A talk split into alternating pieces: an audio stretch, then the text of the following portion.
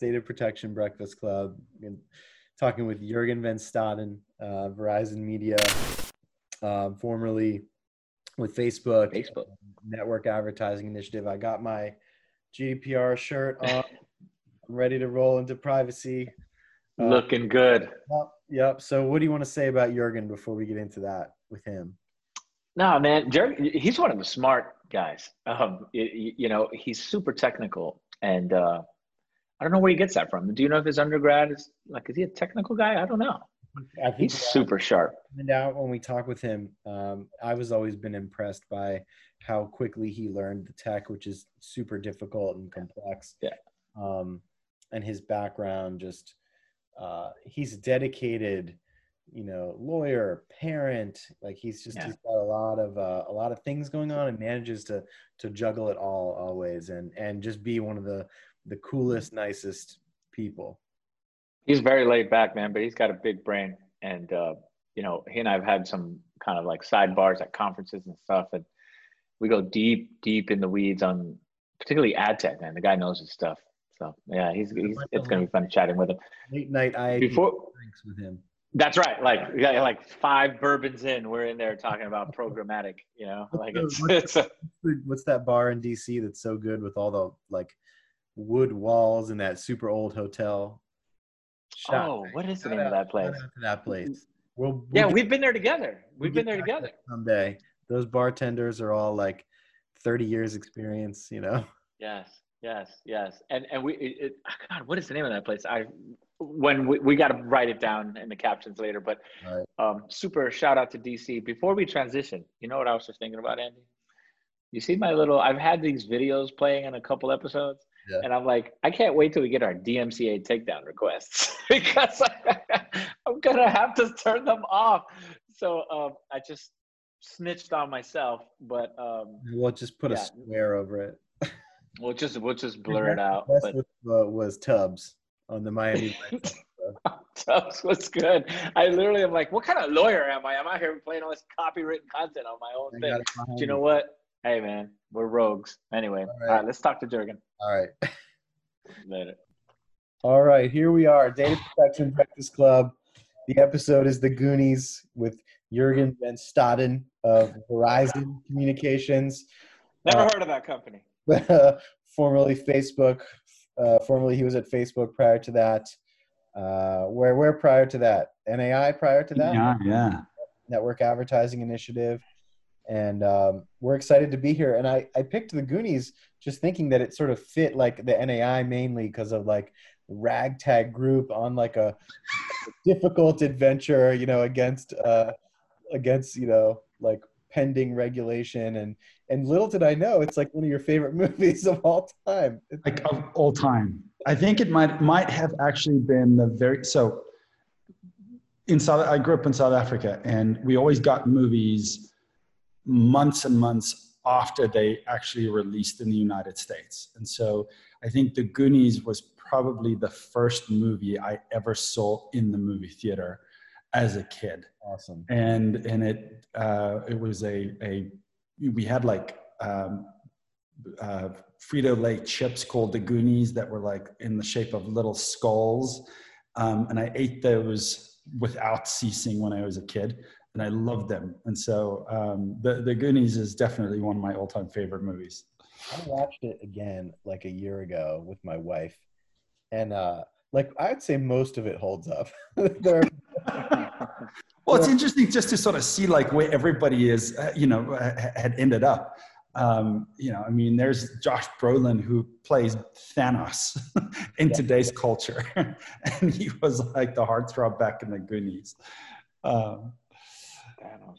Completely. I uh, you know, it, Goonies is one of those movies I haven't seen in a long time. I'm an epic fail, but I remember really liking it. This is my feedback on Goonies. I just wish there was like a couple of Latin kids in there, you know, but we'll let that slide. Yeah. We'll let that slide. That's great. Well, let's hey, let's start. Let's start uh, talking about. We usually just chat with people about like kind of their background and um, yours is really interesting. So um, let's let's start. Like, how'd you get to Tulsa from South Africa? Start there and long story, but I'll give you the short version. Um, so I ended up uh, coming over on, well, I came over on a tennis scholarship. I played college tennis. But before I get there, um, you know, this was 1993, 1994. Um, the 95 directive wasn't even enforced yet. um, the internet hadn't really taken off the way that we understand it today. Nothing was really online. Nobody was online, certainly not in South Africa. So for me, um, you know, I had no idea where Oklahoma was. I had no idea um, what I was getting myself into. It was literally just a, hey, here's a tennis scholarship. Go play college tennis. Go travel around for a couple years. Um, you know, I heard school wasn't the most difficult and challenging, so you can kind of like travel around and do some undergrad multiple choice exams, and then you know um, see the countryside and see the country and and and do stuff, and that really was the draw. Uh, and then I landed in Oklahoma, um, in Tulsa, Oklahoma, of, of all places, in the middle of the country. Not at all what I wanted or expected um, to have happen, but um, it worked out and ended up uh, deciding to stay only because it was always better for me to stay in the US than to go back to South Africa in the long run. And, uh, you know, several years later, I went from there, I went from undergrad into law school, and then through sort of a very strange set of circumstances, had to go and study more and got a, a master's in computer science, and then from there ended up working into uh, working in the cybersecurity space for a couple of years, and then ended up going into uh, uh, to DC, where I got a, a, master's of law and intellectual property, and that's where I sort of started piecing together this cybersecurity, legal privacy uh, stuff. Um, and it was also around the time that platforms were generating an enormous amount of attention from consumers. Facebook was going to go public, went public in 2012. Um, other companies, obviously Google had been public for a while. And I was fascinated by this thing of privacy and, and how these companies make money using cookies, um, which I think led to the next thing. I, I, I came across you in 2014 at the NAI conference. When I joined DataXu, the CEO was like, privacy is a big thing. We're part of the NAI. We haven't had anyone really like going and engaging with them. Would you go, you know, go and kind of like make sure we're represented there? So myself and um, and uh, one of the product managers who maybe you guys have met, Adam Markey, and I went to uh, the conference and and we saw I remember seeing you on stage at like talking on one of these these panels and I was so early in my ad tech career like that I just was was blown away by how technical you were for a, for an attorney like I wasn't necessarily used to that. And now you see that more because I think it's it's becoming certainly in tech companies becoming really really important to understand the technology. But I was I was really blown away by the way you understood the tech really well. And that led to and then we started working together on the actual compliance stuff that DataXu was doing. And so then i started interacting like with you directly on on kind of like trying to help the company get make sure that all the, the policies were were clear and that we were um, following the rules and things and so i was just impressed by your technical acumen at that time too and didn't even think to myself we'd become friends so i'm glad but but yeah, yeah, D- definitely the better part of the story was becoming friends out of it, um, for sure. Not just with you, but with Pedro as well, and with so many other. I'm trying to. I've been trying to remember how we met. I don't remember. I think it, I, it was. Um, I think we knew each other um, probably via reputation for a while, and then I think so. Yeah. Uh, I think it was IAPP where we. Yeah, that makes sense. I was thinking privacy prom. I was trying to figure out if that's where it was but I just feel like we've known each other a long time, and I don't remember exactly how it happened. But who cares? As long as we're friends, I don't care. I think privacy prom was like the the first official, you know, let's like our first date. It was our first date. It was our first date. Yeah, yeah. our first date.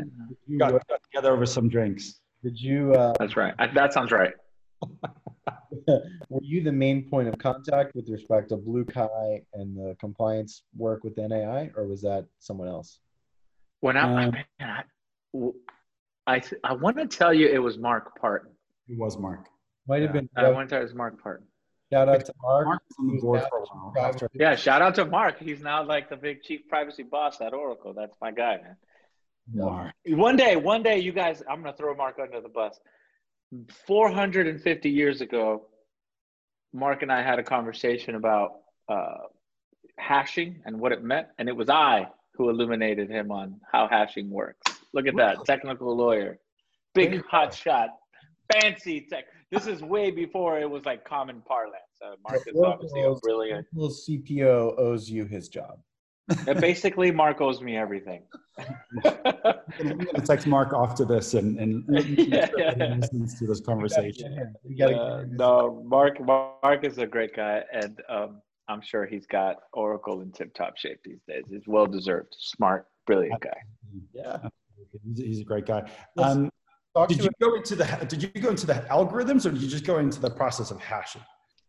Just the process, nothing too deep. I can't go that deep. Yeah, I'm listen. I am not the uh, technical savant type, but um, just kind of, just enough to make sure you can apply the law. That's how deep, if Yeah. that makes sense. Yeah. Jurgen, how did how did you get up to speed so quickly? Because like for background for the people that are watching, like you were for a period of time leading the compliance conversations with the tech companies that were um, complying with the NAI's code, and you know there are technical components to that. So how did you get like roast up on that tech so quickly, or maybe it wasn't quick? well, I mean, I, if if I came in, first of all, I don't think I would have gotten that job if I didn't understand the the tech as well as I did. Um, but that for me is probably where it all, all started. You know, the technology works in a very specific way, and once you understand that part of it, everything else sort of fa- falls into place, for for for better or for worse.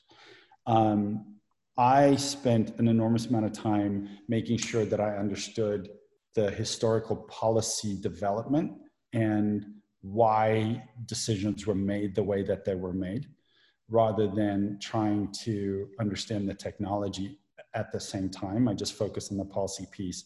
And as the policy piece worked out, and as I got into it, um, I started figuring out how the tech, uh, why the policy was made the way that it was because in part the tech worked the way that it did um, and that's sort of you know that, that was the approach that i took um, and it was it was a you know it was also a different time it, it the, you know ad tech was um, sort of the the center of a lot of monetization online everything was a lot more distributed there were a lot of competitors uh, some of the companies, the larger companies, um, were not as large then as they are today. And there were, I think, some other companies that were much larger that have now sort of reduced in size. Um, and there's been some consolidations as well. So it was a lot, more, it was a very vibrant space. And at the same time, while it was so vibrant, there were a lot of people who would be willing to sit down and have a conversation with you and talk through it. Um, it hadn't yet transitioned into sort of the ad tech that we know today, which is people don't really want to address it. They don't really want to speak to it. It's sort of seen as uh, the the business model that um, is full of evil and um, negativity, rather than something that has generated the, the free access to online content. Sort of the one-eyed Willie of privacy. Hit the Goonies Come reference. here, my riches. Pedro, Pedro has called it the Kanye West of privacy, which we keep coming back to, because the way he described it is ad tech is is solves so many complex problems, but there's a little bit of belligerence in there, and there's a little bit of like, um, uh, sort of pushing. But disregard disregard for expectations, right? Um, and and I, Well, I'd say like What do you mean disregard for expectations? I think privacy, excuse me, uh, ad tech pushes the envelope of what's normal with regard to how data gets used in innovative ways that people might not expect. And I think that's why I call it the Kanye West. Like Kanye West took rap music in a direction that nobody thought was possible, kind of like an introspective, emotional, depressive type of music. And, uh, you know, when he was doing it, people thought he was insane but now it's the norm like all of rap music is essentially introspective depressed 21 year olds right and so like i think ad tech does the same with respect to pushing the limits and boundaries of what what data governance is and how data can be leveraged. That's my take on it.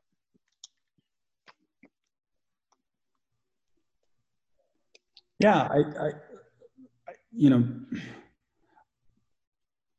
may, I, I agree that it is maybe not the way that consumers or the data is processed not in the way that consumers necessarily expect, but it's it it's really at its core is a very simple and straightforward process.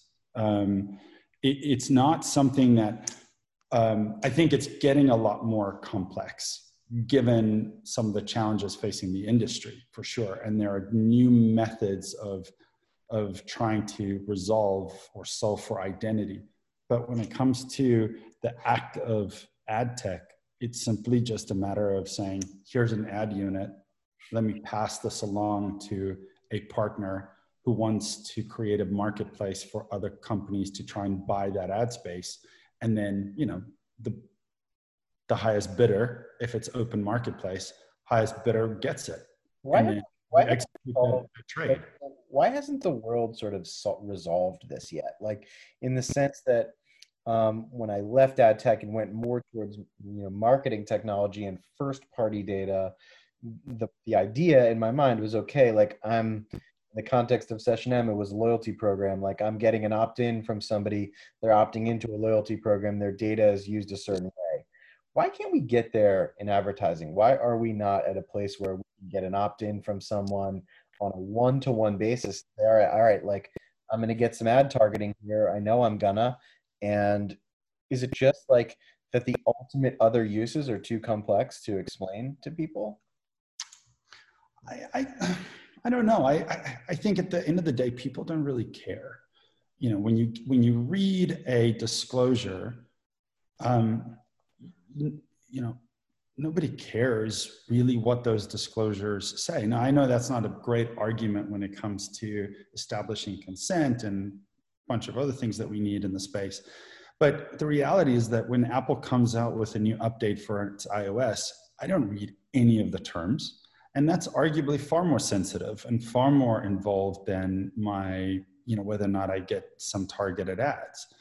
Um, I just think consumer behavior is that we want the thing that we want right then and there, and we're not really interested in reading through disclosures, and uh, we we want to just go on with our business. Life is busy and it's taxing, and I don't want to have to deal with all this extra mental burden of reading and making decisions because all I want is like I just want to move on with my day. Um, and so I think part of it is that consumers don't really care and part of it is that who really wants to sit and explain the complexity of this space? Right? It, it is complex. The space is complex. The act of ad tech and, and delivering an ad is not that complex, but the space is complex and the different partners are complex and the interrelationships between the different partners is very complex. Um, and I think people just sort of recognize that consumers, they haven't had to explain it in the past. And so nobody really has tried. And you don't really get into that place where you have to explain everything down to its fine detail. And nor should you really. I mean if people want to find out sure they can. But to what degree do people really want to understand that in the context of all right i'm going to get a couple of ads on a page where i'm going to read some content or watch a video. That seems like in europe they do. They do. They do. Um, but you know, you know, but there's also like the, when we we've all heard this said, and I have trouble with it conceptually, which is the creepy factor of ad tech. What's creepy? Like I, I like what what is that? What drives that creepiness? I'm not sure. I'm I know it's there, but I don't know what. I don't know if anyone's articulated exactly what creates that unease. Like I think we were talking offline before we went we, we started recording about um, the social dilemma and how people are responding to that and changing behaviors and changing engagement styles with platforms, whatever. Some of that comes from creepiness. What is this creepiness that makes everybody concerned? Like, what, what do you have a thought on that? I think so. I, I think a part of it is that people don't like the idea that different companies whether they're known or unknown, probably more so with the unknown, um, can quote unquote track them from one side to the other, right? Like that's that's something that I think people just don't they don't like. They don't like the concept of when they're confronted with the reality that if they go to one website that there's actually other companies watching what they're doing and that that happens on every website that they go to for the most part. I think that bothers people. They don't know what it's what's going on. They don't know why they're there. They don't understand the use case for it. Um, and they don't really want to spend any time trying to understand it either. And i think that's i think that bothers people because they equate what's happening with real world situations that are similar. You don't go into a store and experience all of the different companies that watch you on a digital storefront track you in a real storefront. So why would you need to have that? Like why are those people there following you digitally when that doesn't happen in in the real world? The reality let me that- push back though. Let me let me push back on human beings there because two things. When you walk into the store there's an actual creepy guy in a dark room in that building watching a bunch of screens as you move around through the store and making note of your actual activities in the store. And that's been happening forever right? Like so you're actually you know when you any store you walk into someone's surveilling you it's being recorded and there's a human being sitting there watching it most of the time. As I walk through my neighborhood, I look outside and I see my neighbor's front doors, and there are video cameras in every single front door. So if I walk my dog, whatever I'm wearing, what you know, like what kind of attitude I'm posturing that day, everything is visible nobody's complaining about the creepiness of those things. Why ad tech specific? I agree with you that people have that concern, but why specifically in advertising does it you ring all these bells? When you walk into Hot Topic, which you do all the time, all the time, and, and someone walks up to you from Hot Topic and says, "Do you accept this beacon?" And sticks it on your back and then that actual beacon follows you around you know recording every store you went to it's a little different. It's a different it's a different dynamic. What you've described is you're you're not wrong at all that there's a camera there's a sign that says you know this is recorded for security purposes. The assumption is security purposes in that store not like do you accept these cookies? And i strap a, strap something to you and then that goes across and follows you. I think jurgen's right. Like i don't think people get that. Right. And then you know the, the, the use case would be here's the beacon strapped to your back so that the next store that you go to you will be shown all of the things that you touched and all of the things that you looked at while you were in the previous store right? That that somehow all of those items will magically reappear in the overhead space above the new thing that you're looking at in a far in, in the new store.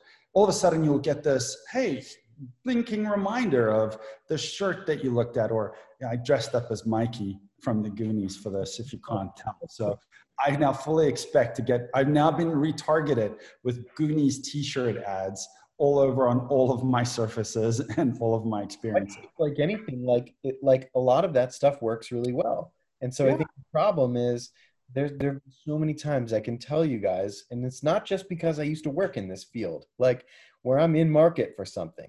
And like here's a perfect example. Right when uh, you know, toilet paper was at was difficult to find for a period of time. I was Googling around looking for toilet paper. And where did I figure out where to buy toilet paper? Instagram. I got a bunch of ads. I was like, you know, holy shit, here's a bunch of toilet paper. I clicked on it and I had toilet paper. You had toilet paper ads on Instagram? I did. I did. And it worked. Wow. But here's the thing. Here's the thing. Here's the thing. I understand that the, uh, like, people's reaction to having their behavior changed in ways they don't understand is going to make them nervous. Um, I don't think that that's what gives you the creepy factor of ad tech, and I don't think that that makes ad tech much more different than the surveillance apparatus at the shopping mall. Um, but but to your point that it works well, but it doesn't always work well because I got Donald Trump following me all over the internet. Every time I go on YouTube, I got fucking I got Donald Trump staring at me in the face. They, are gonna find you, that. man. They're Let's bleep that. You, but Donald Trump's following me all over Instagram and the internet. I don't. I'm definitely not going to vote for Donald Trump. I'm the least likely voter in the history of the world to vote for Donald Trump. and I got to put up with this crap all day long. And like, so it doesn't always work that well. You could stay six feet from your screen. Yeah. yeah, that's right. That's right. That's no, right. it doesn't. I got just well, so what do you think, Jurgen? What do you think about like the transition from the third party cookie? Like, what are we like? This is a this is this is what are we like? What's next? Because what's next is not going to be really fundamentally different, is it? So, well, I, I want to come. I'll answer that in a second. But let me just go back to what Pedro was saying because I, I think he's right. It's not always that good. It's not always that effective. And the use cases that we use the data data for is is varied, right? It's retargeting, it's targeting, it's measurement effectiveness, it's attribution, it's also content personalization, and a whole bunch of other data elements that get used to inform system optimization generally. So it's it's you know the the the creepiness I think in part comes from the fact that you you, you're trading, you know, your experience with your computer is something that you don't always think of as being shared with a large group of people.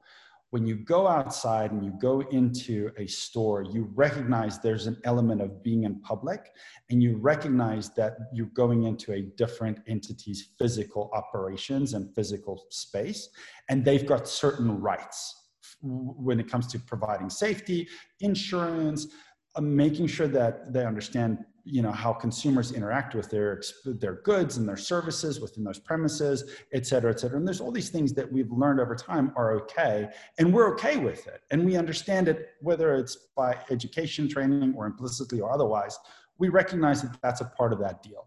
But we haven't always thought of the internet that way. We thought for a, for a long time oh this is a way for me to go to a website and see something and i can look at it on the confines of my couch or my living room. I can be sitting in my pajamas. I could be wearing nothing, and I, this is what I can be doing, right? While I'm while I'm uh, engaging with all this information, and you don't associate the fact that there are other companies um, or entities trying to do a lot of the same things they're doing in the real world, but do it in a new form and a new technology. And granted, when you're in a different physical space, mental space as you're interacting with that content. And I think that that adds to it. I'm not saying that's the only reason. Um, certainly, I think a lot of people made the argument that it's it's what's creepy is that you're actually interacting with a whole group of other people, um, not just with the entity that you think you're engaging with when you go to an online store or an online website. I struggle with that framing personally because um, we all business is never just about one entity that you're interacting with right? You're always you always have sub processors or service providers or other entities that help you provide the service that you or the goods that you want to provide. It's just you interact with people the consumers interact with them at different times and in different ways. Um, but in terms of like where we're going um, andy I, I think a big part of it is um, going to become far more personal, right? The cookie was and, and remains the third party cookie is a very um, uh, it's a it's a it's an identifier that in, has a lot of privacy built into it. You can clean it, uh, clear it. You can block it. You can delete your cookies by clearing it, and theoretically, all the data associated with it.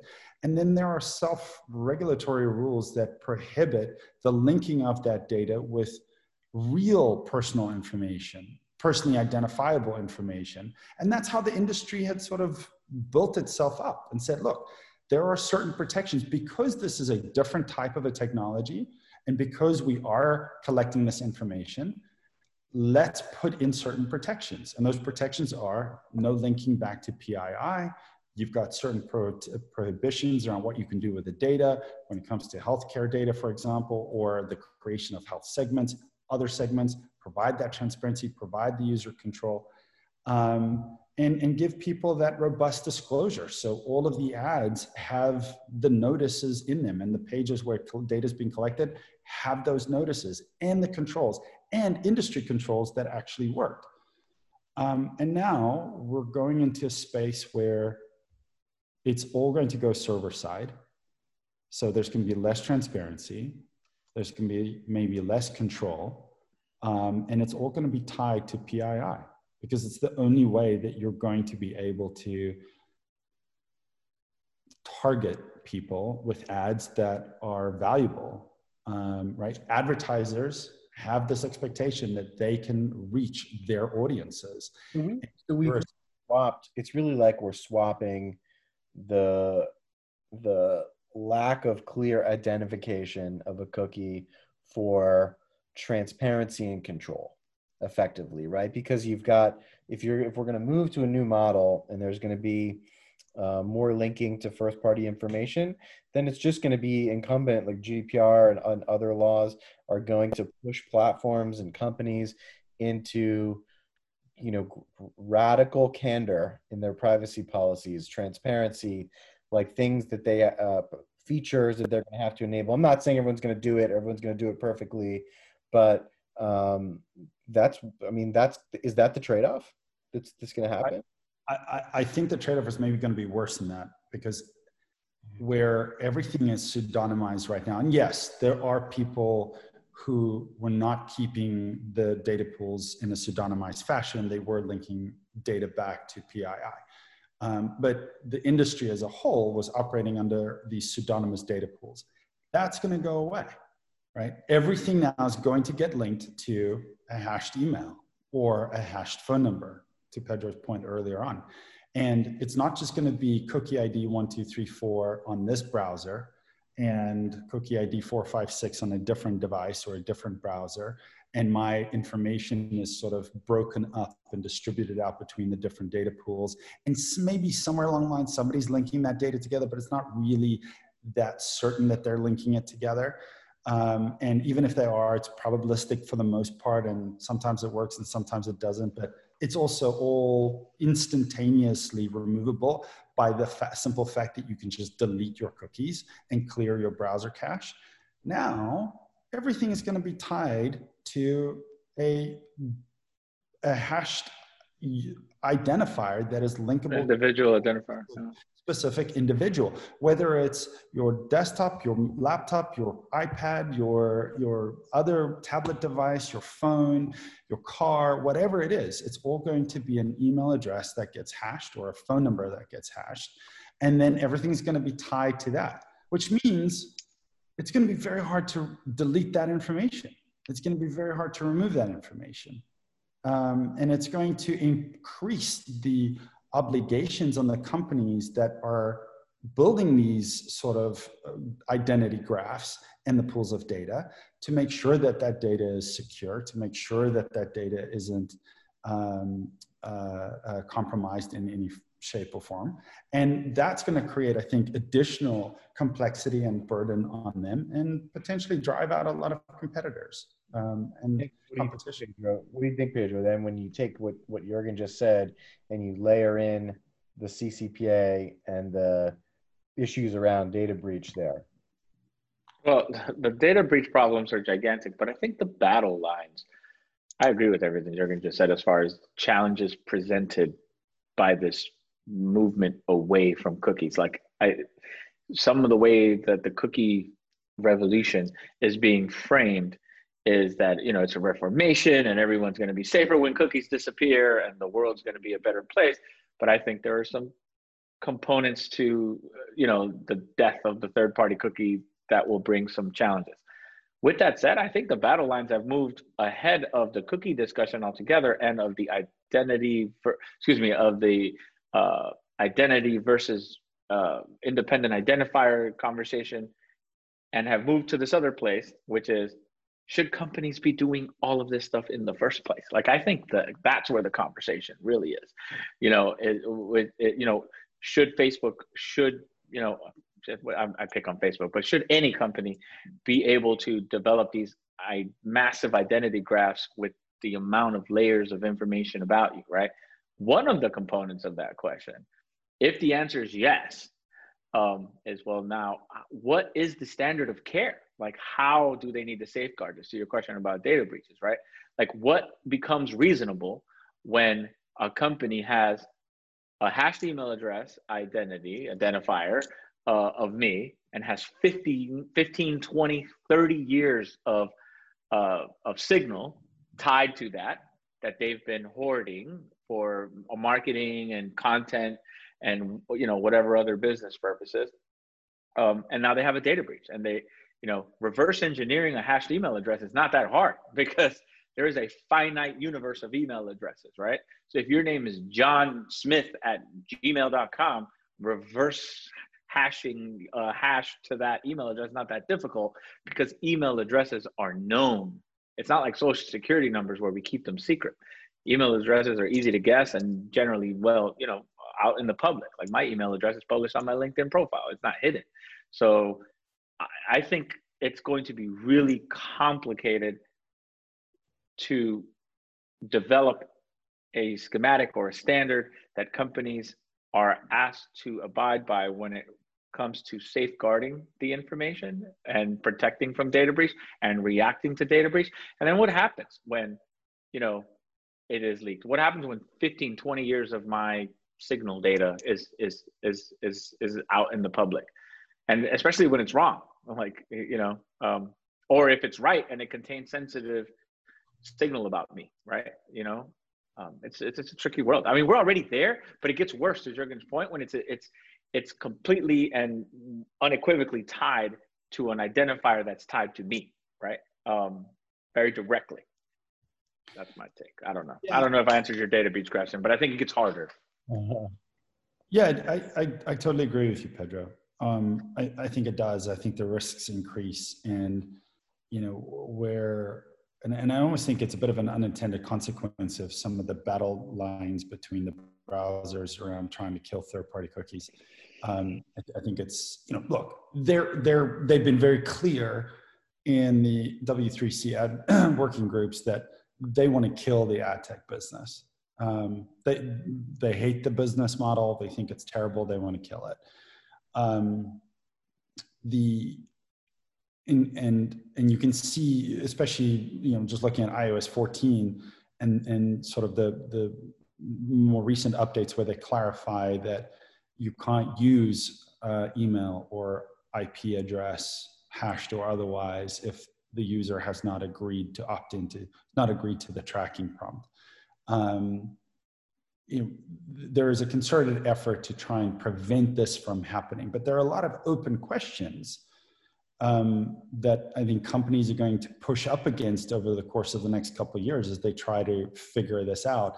And it may not be the best thing for privacy to have all these different companies push in different directions, trying to come up with the latest and greatest uh, identity solution uh, when we had a solution that worked really well and companies, and there was a, an established set of rules, everybody understood what they were, and you could you could actually work within that space. But such is the new. Been a great discussion. Uh, we we got to go soon, but so like, um, it, it, leaves a lot of open questions. It's really cool to. It'll be really cool to see what happens. Interesting to watch, and um, I guess we should. I think we should close with the Goonies as well. uh, so, what what's your favorite line or scene from from the Goonies? Um, doesn't have to relate to privacy at all. I think I just want to pay homage to the Goonies. is so good. The, I mean, there were so many um, so many great quotes. So, so for those who are watching, uh, I think in, in prep for this, we we sort of had a sheet of of um, uh, Goonie quotes with some talking points, none of which we've gotten to. as, is, as is the case with this group um, but, um, you know, I mean, the, the, the, quotes are just, I, I, I think many of them are legendary from, you know, just sloth jumping down the, you know, the, the, the top of the, the sails right towards the end and he yells, hey, you guys, um, to, you know, Mikey making an impassioned plea about Goonies never say die um, to, to the others in the group. Um, or whether it's Chunk's soliloquy where you know, the Fratellis are asking him to spill it, and he says, "Fine, I'll spill it. I'll tell everything." And he starts from when he was in second grade, and he talks through how he stole his uncle's toupee one day and used it at his beard while he played Moses in this in in a school play, um, or or how he had sort of the, you know, I think in seventh grade he took a bag of fake puke and sort of acted like he was getting sick over a railing in a movie theater and and splayed that all over everybody in the movie theater. when everybody gets sick. I think the uh, never say die is perfect for the cookie. The yeah. yeah. The cookie discussion I think we should leave it there. But thanks for joining us. I clearly we picked the right movie. So uh, yeah, uh, awesome. awesome to talk with you. Thanks for being on with us. Hey guys, thanks, thank, bro. Thank you so much. Great to see you. Stay well, keep well, and uh, all my best. And thanks everybody for listening.